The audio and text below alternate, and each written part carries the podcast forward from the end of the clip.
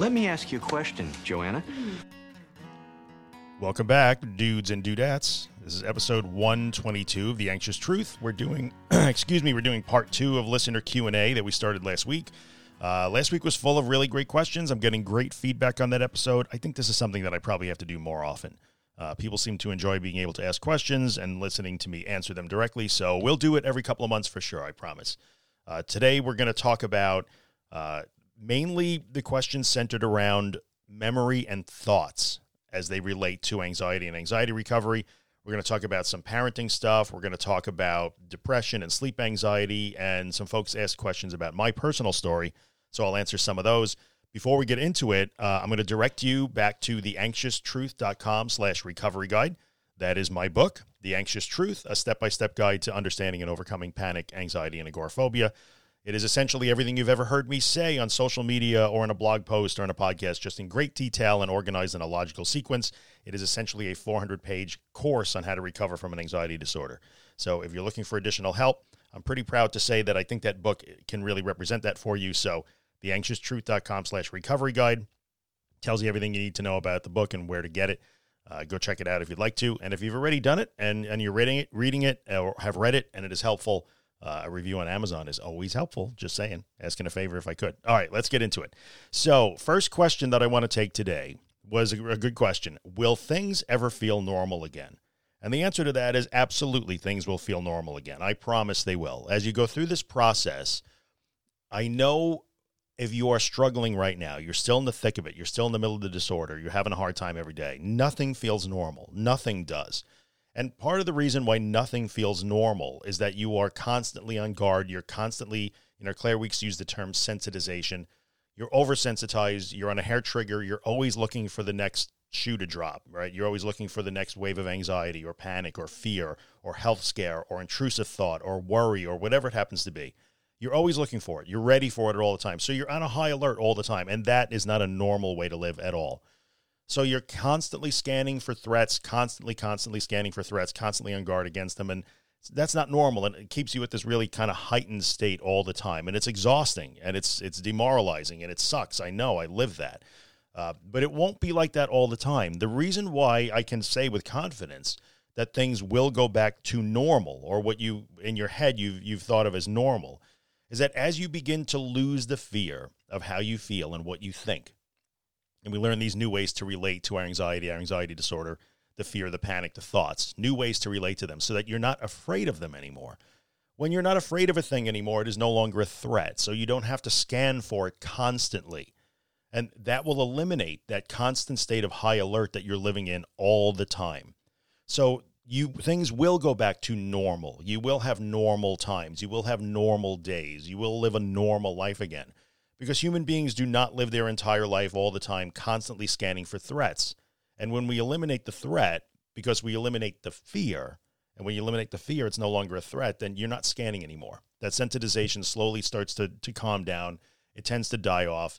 And what you're going to find is that you will notice suddenly that, like, ooh, I think I just went through 10 or 15 minutes when I wasn't thinking about how I feel. I wasn't aware of how I feel. I wasn't engaged with my thoughts. I wasn't engaged with my obsessions. I wasn't engaged with my health worries. Like, you'll start to see these little glimpses where you forget about your anxiety and your fear and the irrational fear. And you just sort of go back to autopilot for a little while. And when you start to feel those things, that's when you know. Like all of a sudden you'll notice, oh, I think I just had like 10 minutes where I wasn't in my own head. Then that'll be an hour. Then that'll be two hours.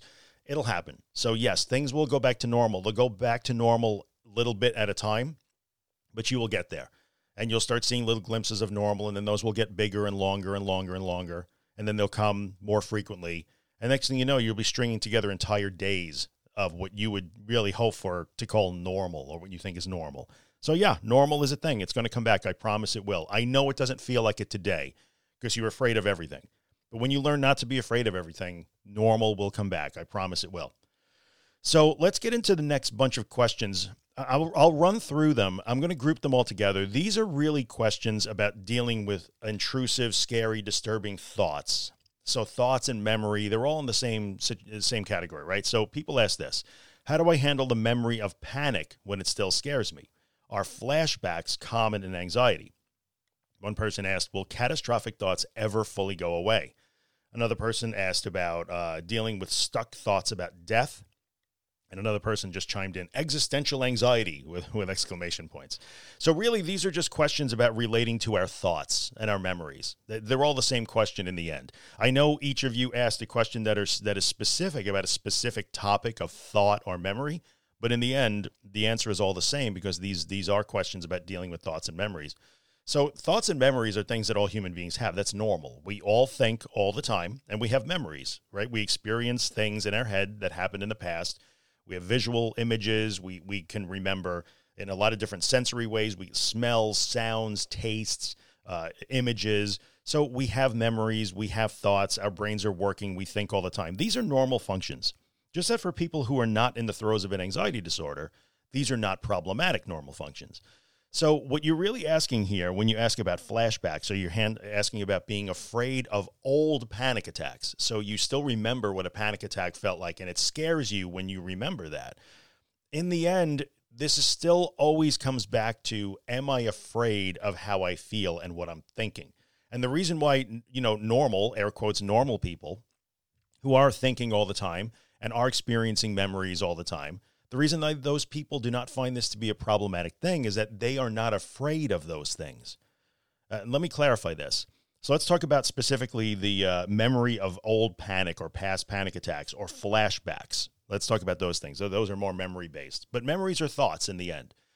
So those could be unpleasant things. We all have unpleasant memories in our lives uh, times of sadness or heartbreak or loss or grief or embarrassment or failure they live with us right? These are things that, that get in our they're encoded in our memory. That's just part of our life experience. That's okay.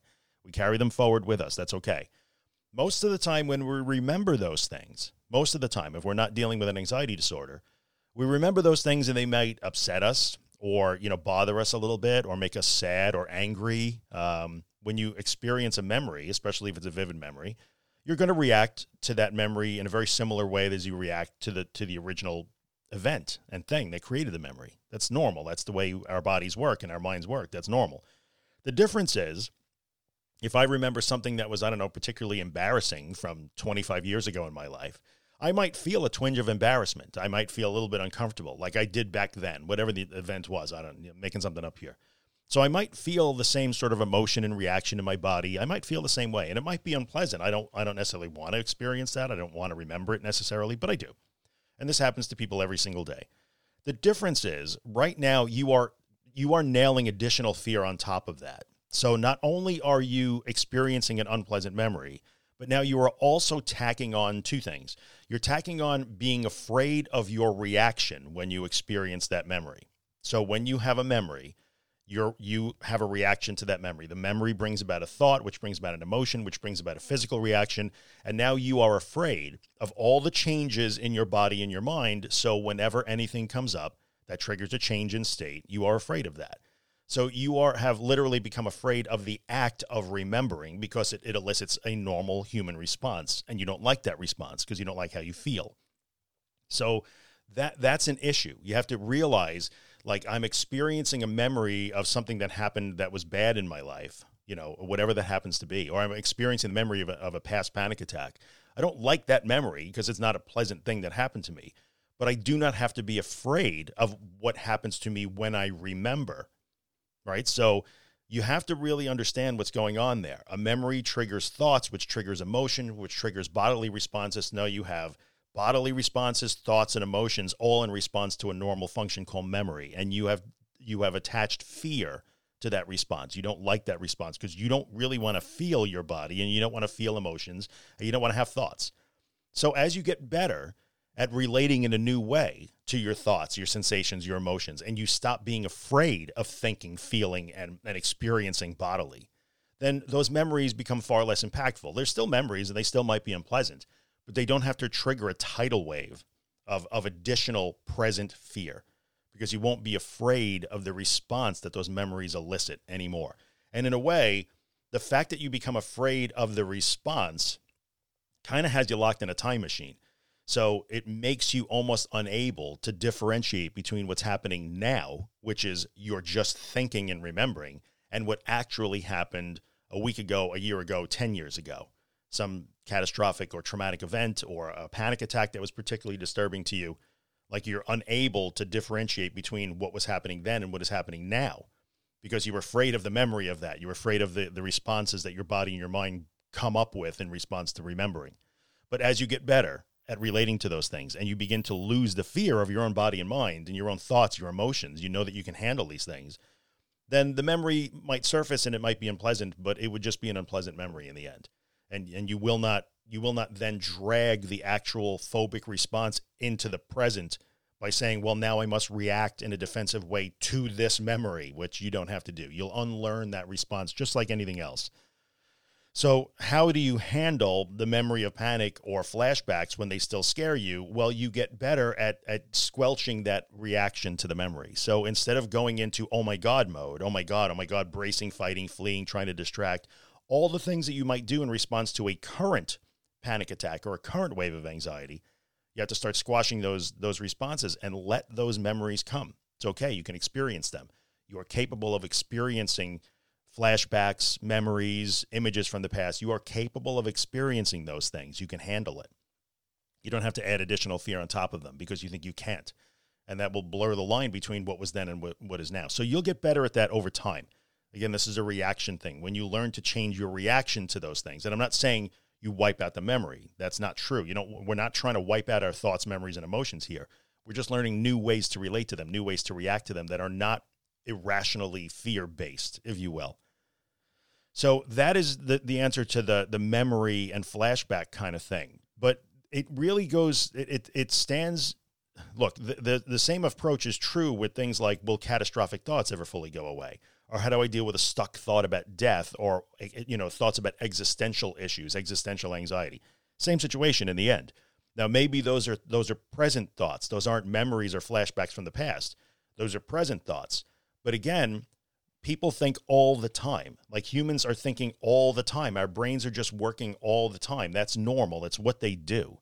Just that we don't attach a, a danger response to when we think and feel, generally speaking.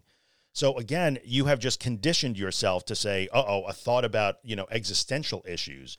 that disturbs me. Like that's a they are. There's are difficult philosophical questions. They're difficult emotional questions. Sometimes we all wrestle with them. That's okay. That's normal.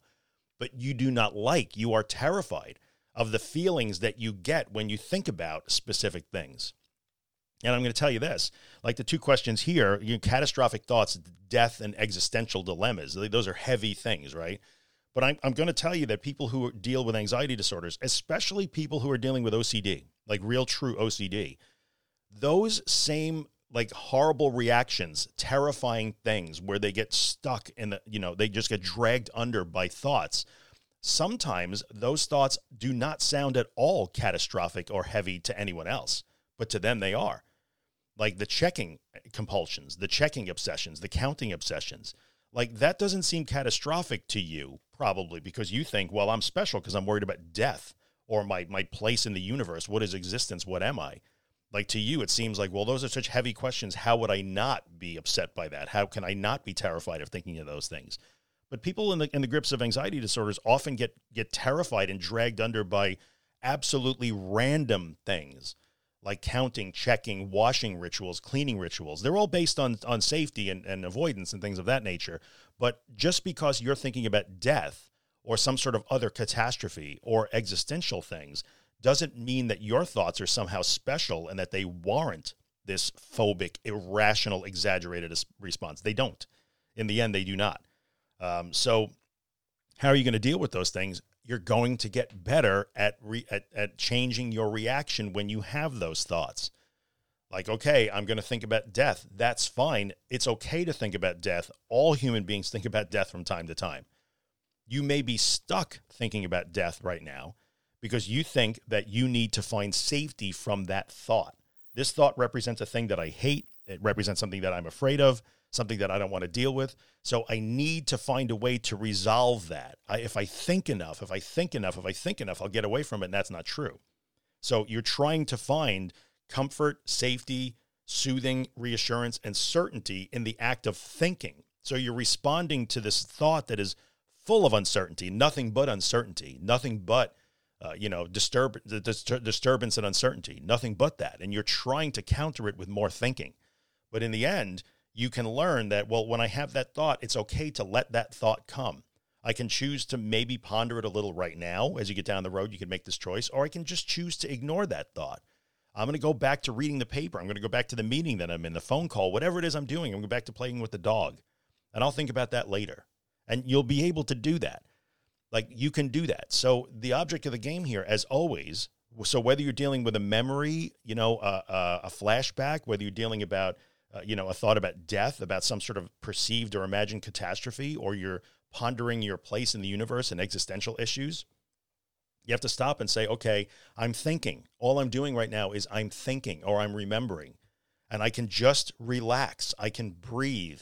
I can choose where to put my focus right now. I do not have to view these thoughts and these emotions as my mortal enemies. They make they might not make me feel so great and I might not enjoy them, but I am capable of handling them without fighting them, without sounding the alarm, without calling them disastrous. You won't have to do any of those things. So the first few times that you start to just let go and let that discomfort sit there with you. Yeah, I don't have an answer to the death question. I don't. None of us ever do. We won't ever have that answer. Sorry, that's just the way life is. But when you confront that for the first few times, and for me, that was a huge obsession when I was at my worst. Death was a tremendous obsession for me. I, I, know I've talked about this before, but it was at the point where I would not let my, my kids were young at the time. I wouldn't let them use the words death, dying, dead. I didn't want to hear them. Couldn't even hear the words. And honestly, for me, it started with the realization when I had to start saying things like, well, today, I mean, one day I will die. Today is not that day. So do I want to spend it like worrying about it? And I know that sounds easier said than done, but I had to start with that statement and continually turn my back on the thoughts of death and death and death and, and non existence and, and all of those things. I get all that. But you can learn to do that. And then the, the power of those thoughts when you disengage from them and just let the discomfort be there. I don't have to answer this. I'm not required to answer this thought. It's not going to help me in any way. In fact, it's hurting me to grab onto this thought and try and wrestle it to the ground and solve the problem that I will not ever be able to solve when you let the discomfort just be there, all right, come along for the ride. I'm going to finish the, the project I'm working on right now while I am terrified to die. In the end, that's what this comes down to. I'm going to do what I need to do right now while I am remembering my panic attack, having some sort of flashback, thinking about some sort of catastrophe, being terrified to die, and wondering what existence really is. In any of those states, I can still continue to do what I want to do right now. And I can engage with that later if I choose to or not. So that is our response to those memories and those thoughts. The, the response to memory, thinking, emotion, in the end, it all comes back to the same themes here. Learning to not be afraid of the act of thinking, learning that you're, you're trying to seek safety, comfort, certainty where none will exist, learning to be okay with uncertainty, learning to be okay with discomfort. You can handle those things, you can navigate those things these are the keys to success when you're dealing with memories, thoughts, flashbacks, uh, you know, catastrophic thoughts, sticky thoughts, existential anxiety. It's all the same thing in the end. You can handle all of that. You can handle being uncomfortable by, you know, questions that human beings have been struggling with since we've been able to think. It's okay. You can do it. Like people do it all the time. And you can learn to react and, and relate normally again to those thoughts over time. It just is hard and it takes time. It's exhausting. It's hard work, just like everything else in recovery. But it is possible. Very, very possible. I live that. I know from what I speak. Okay, let's move on. Let's talk about a little parenting thing. This was a good question. Uh, person said, I won't do exposure because I'm afraid sometimes to embarrass my kids. So there are certain exposures that this person is avoiding and won't do because she's afraid to embarrass their, her kids. So there's two things about this. The first one is that certainty thing. So what if I embarrass my kids? Well, you have to get okay with that. You might act as too, but stick with me on this. If your kids wind up embarrassed, then your kids wind up embarrassed. So tell me what is worse. Is it worse for your kids to be embarrassed for 10 minutes or for them to watch you live a restricted life for the next 10 years? So, in the end, we do not get to choose a path of recovery that is perfect. There's no such thing as a perfect path where nothing bad ever happens. Everything is gold plated. It's always sunshine and rainbows. We cannot create, whether it's recovery from anxiety or life in general, we have no way to create that. Sunshine and rainbows, all good all the time. It's not ever going to happen. So you have to come to grips with the idea that I've got this particular problem. I need to do these particular things to overcome this problem. And along the way, that might make me uncomfortable. I'm going to be intentionally afraid and uncomfortable. I'm going to, you know, face uncertainty. I'm going to face fear for me. And unfortunately, this is just reality. There's no, whether or not we want it, the situation that we find ourselves in when we are dealing with anxiety does impact the people in our lives. It already does. You can't say, like, well, I need to find some way to do this without impacting the people around me. Too late. It's already impacting them. So, how about we take a little bit of control of this and say, you know what? If I actually show my kids that I'm doing a hard thing, this is my homework. This is mommy's homework. This is daddy's homework. This is how I'm going to get better. Like you're seeing me struggle. This is how I am fixing it. That's not a bad lesson for them to see. And one day they might be a little angry at you. They might actually wind up embarrassed for a few minutes, but you can deal with that. You can teach them that they can deal with that. So that's the first answer to that. Like, there's no way to do this where it's always going to be perfect. You cannot 100% like sugarcoat and gold plate your recovery. You cannot. The people in your life, including your kids, are already affected by it. So let them be affected in the most positive way. 10 minutes of embarrassment or watching you struggle for the next 10 weeks, 10 months, or 10 years. Which do you think is the better choice? Because that is the reality of the choice that you face right now. Like it or not, that is your choice. So let's pick the most productive path. The second part of that, I'm afraid to embarrass my kids, so I'll avoid my exposure, is how the hell do you know that they're going to be embarrassed? You absolutely cannot know what your kids are thinking or feeling ever, or any human being. So I'm a parent, but I would be foolhardy for me to think that I can get inside the, the, the heads of my two daughters. You know, I can kind of guess what they're feeling based on what they see or what they show me, what they say to me. They could tell me how they're feeling. But predicting how my actions are going to somehow make them feel, you know, uh, we can try and act with compassion toward the people that we love. We don't want to do things that are intentionally going to make people uncomfortable or, or hurt their feelings or hurt them in any way. That's true. But, you know, this is sort of the selfish nature of the anxiety disorder that comes out. Not you're selfish. The, the disorder is selfish. It puts itself at the center of the universe. If I do this thing, then I'm going to ruin everybody's day. I'm going to embarrass my kids. I'm going to make them hate me. These people won't like me those are like irrational jumps, you know, conclusions to jump to that have no necessary basis in reality. How do you know what your kids are going to feel? They might not even notice. It's more likely that the kids are occupied and not even noticing what you have going on. That is much more likely than that they are somehow keyed in on you all the time and every move that you make anxiety wise is going to have some impact on them. Like that's not that's a distortion driven by fear. So I think in the end, you have to own that as well. You have absolutely no idea if your kids are going to wind up embarrassed or not. And I think odds are really good that they won't even necessarily care. And you're deciding because it makes you feel so horrible, then therefore it must make them feel horrible too. And that's not true. That has no bearing on reality, also. Like what is catastrophic to you is probably inconsequential to them. Maybe an annoyance, maybe a little bit of embarrassment. But again, they can handle that and you can handle it with them. So that's my answer to that question. Be careful about deciding that your anxiety situation and your actions are somehow or other going to influence the entire universe. That's not an accurate way to, to think of the world. And understand that, yeah, you may wind up embarrassing them at some point for a few minutes here and there, but it's a better choice than being stuck and having them see you stuck forever. And if there is some embarrassment or anger or upset or whatever it is, you guys can work it out together and we learn lessons from that. So I would look at it that way. You don't avoid your exposures because of that, because of what might happen. You can handle all of what might happen as can they. You can help them do that. Okay. Next question is about depression.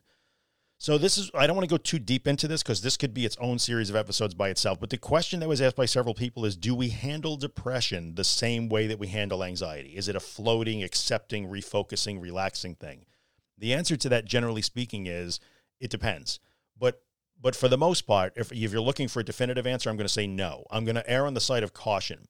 When you start to become depressed, and, and please, you have to understand that being sad or being discouraged or being disheartened is not equal to being depressed.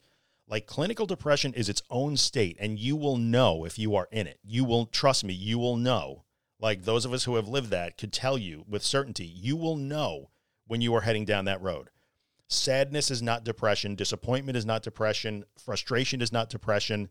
You might feel a low mood. Those are not positive things to feel. We judge them as being negative emotions or negative states, but they don't necessarily mean depression.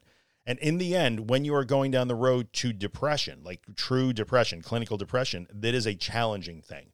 So we do not passively float through depression. We don't do that. That is not the way you handle depression.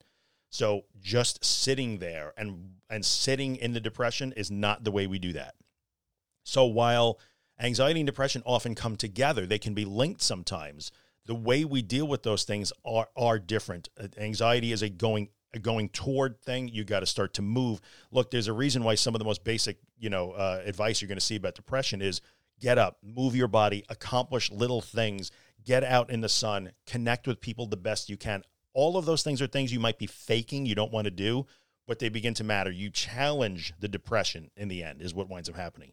So we actually do challenge the depression, whereas we're not necessarily challenging. We are facing our fears when it comes to the anxiety, but we're not challenging them to prove them wrong, right? We're, we're basically accepting them to prove them wrong. Depression is different. Depression is you are literally going to challenge your depression to prove it wrong, if you will. This is a big topic, and I can't get too deep into it with one question, but no, if you're talking about actual depression, a depressed state, depressive state, clinical depression, then we do not float and accept passively with that. We do not.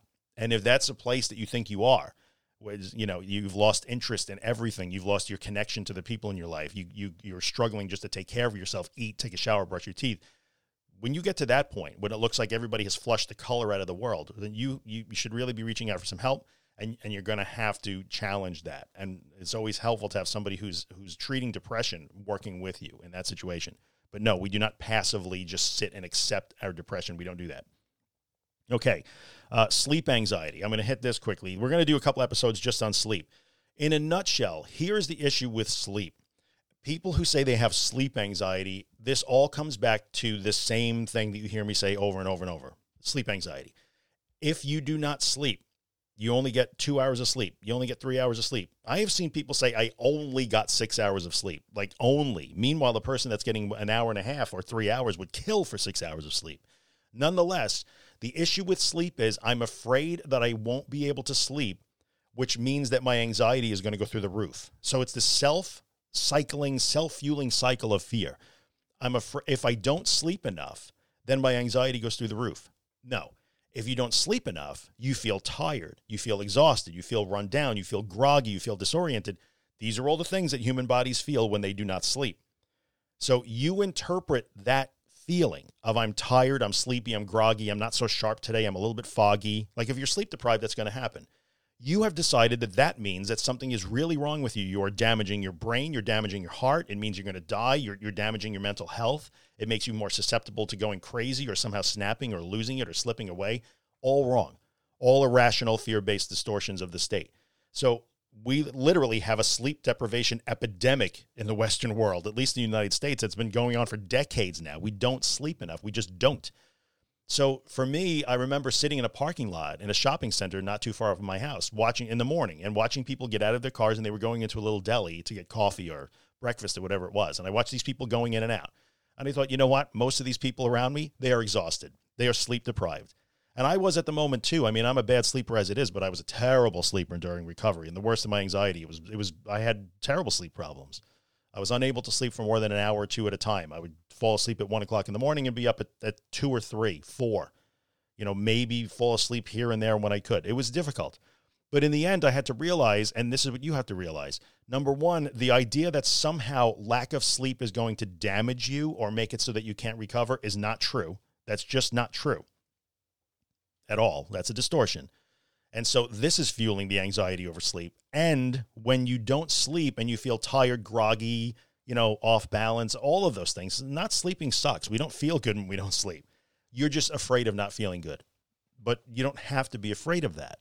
So you break the cycle by saying, okay, if I don't sleep, I don't sleep. That's fine. It means I'm going to be tired. I will sleep when I can.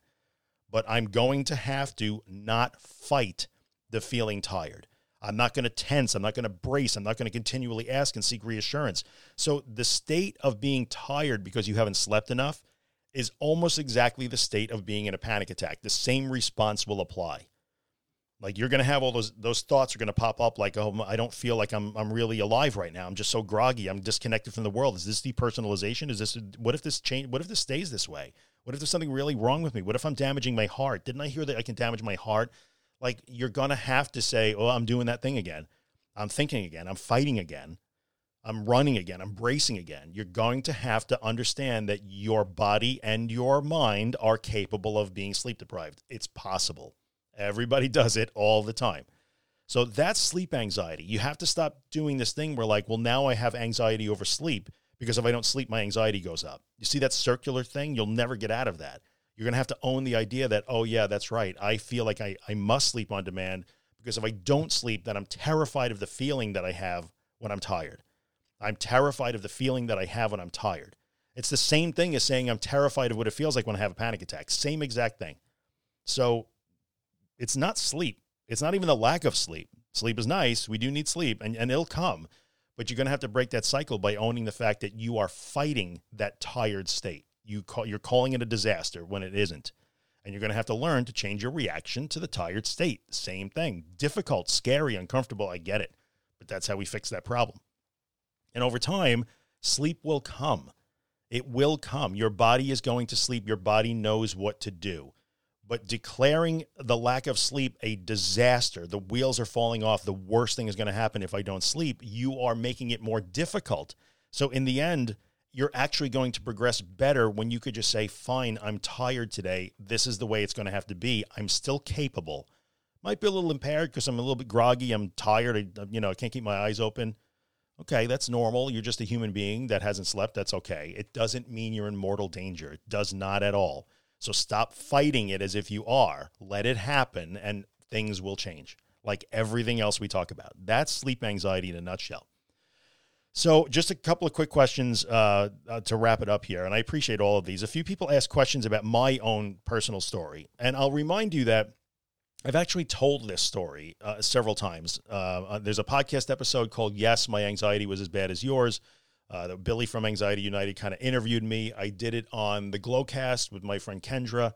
Um, I'll try and link those in the show notes, which, by the way, you can go to the anxious truth slash 122, and I'll try and link those things in the show notes for this episode.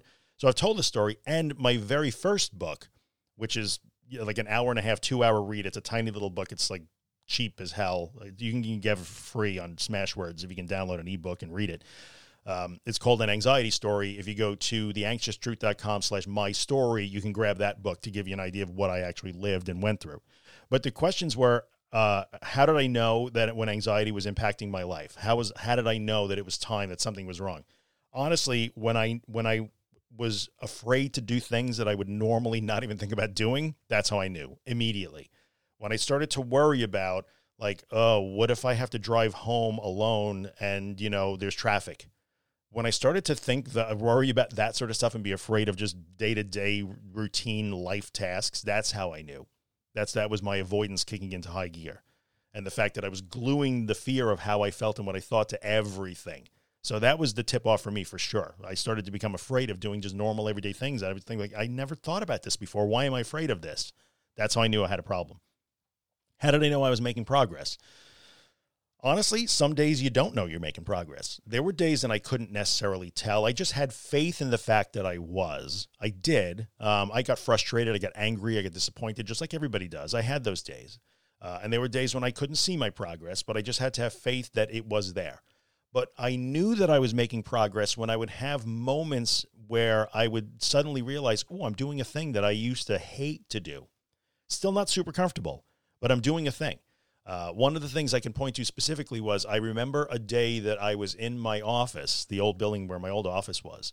And I don't remember what happened, but I had to go downstairs. The lower level of the building is where our data center was at the time. That's been closed for years now, but uh, that's where it was at the time. And this was a this was a tough spot for me. I did not want to be there alone. It was a stressful environment. If I was in the data center, it probably meant that something was broken and there were customers that needed help and that sort of stuff. And that was really difficult for me in those days. But I remember being down there and it somehow it, it, realized like, oh geez, it's like six o'clock and everybody's gone already and I'm here alone. Like I was the last person left that day, you know, for that shift. And and I realized like, oh yeah, I'm, I'm just doing a thing. I was just literally like 10, 10 or 15 minutes. I was just working on a thing like I used to do, like mindlessly just taking care of a, an issue or whatever the hell it was I was doing down there. Um, that that is how I knew I was making progress. You start to get glimpses of normalcy, which is back to the very first question I answered in this episode like you begin to have little moments. Another time was I remember I came home and I was laying on the floor and I was just petting the dog. I was literally just petting the dog. And I realized about 10 minutes into it that I was petting the dog, I was talking to my kids, and I realized like this huge wave of joy came over because it was like, oh my God, for the last 10 or 15 minutes, I have just been petting the dog and talking to the kids. That's all I've been doing. I had no interest in what I was thinking or how I was feeling. I was not thinking about anxiety. That's how I knew. And that will happen. But that comes with a lot of hard work. I was intentionally doing all of those things that terrified me all the time. And next thing I knew, I started to find moments where, like, ooh, I actually felt kind of normal. I'm doing a normal thing. So that's how I knew. And the last question to wrap it up, because we're at 35 minutes, was how did I get off meds? That is a, uh, and I did. I did. I took an antidepressant. I was never a benzo person, but I did take an antidepressant for about nine years after my family doctor said, well, if you were diabetic, you would take insulin. And he gave me that whole thing. And I took it for about nine years. How did I get off meds? Number one, too quickly. Um, again, I, I, wrote about that in an anxiety story. It's a big, long story of what triggered my desire to stop the meds. It was, it's a thing that will stay with me forever. It had to do with my kids. But uh, how did I get off it? I went to the doctor right away. I said, I'm done with this. And he said, I think that's a bad idea. I said, I don't care. I'm, I'm done with this now. Clearly, something is not right. Um, I knew something wasn't right because, you know, I just my life was falling apart. I was not the same person that I was so, you know, if you knew me before medication and you knew me after medication, seeing me while I was on that medication, you would think I was a completely different person. You would not recognize me physically, mentally, emotionally from who the person you know on this microphone now. Unrecognizable. And so I remember going saying, I'm done. I got to get off this medication. He said, It's a bad idea. I said, I don't fucking care. In plain English, I don't care what you think. I'm done with this now. If it means you put me in a box, and you put me in a box, but I'm done with this. Okay and he gave me like the whatever it was two four week like standard oh here's what you do. In four weeks you'll be off of it. That was way too fast. I dealt with i did deal with protracted withdrawal or discontinuation syndrome. That was extremely difficult. That was a tough year for me. But how i got off it was i did start to cut the dose. I just went way way way too fast. So my advice if you want to get off your medication for whatever reason for you that you want to get off it just go slow you're not required to go 100 miles an hour to get off your meds. You're just not. There's no prize for going any faster. It will not improve your life any faster if you go quick. Just go slow. And if your doctor thinks that after 15 years of an antidepressant, you're supposed to get off them in two weeks, you can roll those dice if you want. Many people do that and they're okay, but many people are not okay. So why not just go slow? There's no prize, there's no additional benefit to racing off the medication. So I want you to forget the idea of I need to be and back to natural. Natural will come when it comes. Be patient. Let your body do what it's supposed to do. Give it the best chance to do it the best way it can do it. And rushing is not giving it the best chance. Right? So forget the idea of I want it out of my system. That's not accurate in terms of how the medication works. Like yes, forget the half-life of the medication. I know you're going to hear about all those things oh, it has a long half life, has a short half. Yeah, they do. That's true. That's a that's a metabolite kind of thing. I get that. Those are true things.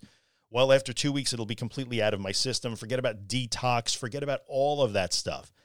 The issue here when you come off your medication is readaptation at the the reuptake sites, those neurotransmitter, those receptor cell sites. At least we think that seems to be the best theory right now. Your your receptors downregulate, have to upregulate again, and that just takes time. That just takes time. There's nothing you're going to do to swallow, drink, sniff, rub, nothing. It's just your body is going to have to find its level and just give it the chance to do it at a reasonable pace as best you can. So that's my best advice. How I came off meds too fast.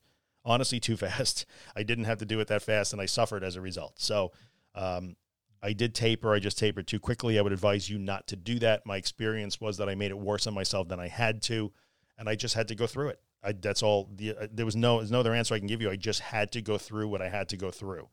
Uh, at one point, the doctor did say, "I want you to go back on the medication." I said, "Absolutely not." He said, "You have to find a new doctor." Then I said, "Okay, goodbye," and he didn't let me go. I mean, that guy, he's still my doctor now. We have a great relationship. I love that guy. But uh, I remember him saying, "Well, you have to find a new doctor then because you need to be back on the meds." I said, "I'll bye. I'll go to another doctor then, or no doctor, but I ain't doing it again." And he stuck with me. He did. Anyway, that's the deal with that. All right, guys, that is enough. 40 minutes is enough. I appreciate all your questions. I hope that it has been helpful to you guys, that it, the questions have resonated with you. We'll do this again every couple of months for sure. Um, I'm actually enjoying doing it. I thought, nah, I don't want to do this. But now that I did it, I'm happy that I did. I like to be able to interact with you guys. So that is the episode, theanxioustruth.com slash 122 if you want the full show notes for this one. Now, don't forget to check out the book at theanxioustruth.com slash recovery guide. And as always, as I leave you with Afterglow by my friend Ben Drake, facebook.com slash Ben Drake Music. If you're listening on iTunes or anywhere that you can rate and review the podcast, maybe take a few minutes to do that. Just leave a, a, a five star rating, a four star rating. I guess one star if you hate it, but I don't know why you'd be listening if you only like hate it. But uh, leave a rating and write a little review. If you are being helped by the podcast, a good review and a rating helps other people find the podcast too. And honestly, that would be a huge favor to me because this is why I do this. I do it to help. And the more people I guess we can reach, then the better off we're going to be. So, yeah, do it, please. All right, guys, I'll see you next week. Thanks for stopping by and spending time as always. Enjoy enjoy the music. I'll see you next week. This is where your story begins. You got the feeling that you're gonna win. Yeah, you're doing fine. Now in the city and you're living fast. No looking back or dwelling on the past. You know you'll never get another chance.